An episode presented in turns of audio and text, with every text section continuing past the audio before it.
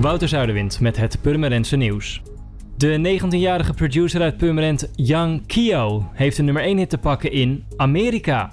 Het nummer Old Town Road van de Amerikaanse rapper Lil Nas X, waar de Purmerender de beats voor leverde, staat op de eerste plek in de Billboard Hot 100 en gaat ook in de rest van de wereld als een speer.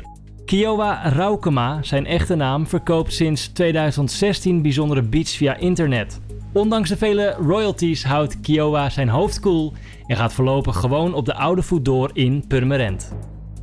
Zaterdag kunnen inwoners van Purmerend in het stadhuis meepraten over de toekomst van de verdeling van sociale huurwoningen en het stimuleren van doorstroming.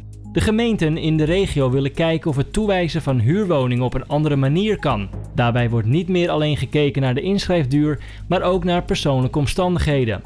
De belangstelling valt tot nu toe erg tegen, zegt woordvoerder Pauline Lodewegens van de gemeente. Tot gistermiddag hadden slechts 20 mensen zich aangemeld, meldt het Noord-Hollands Dagblad.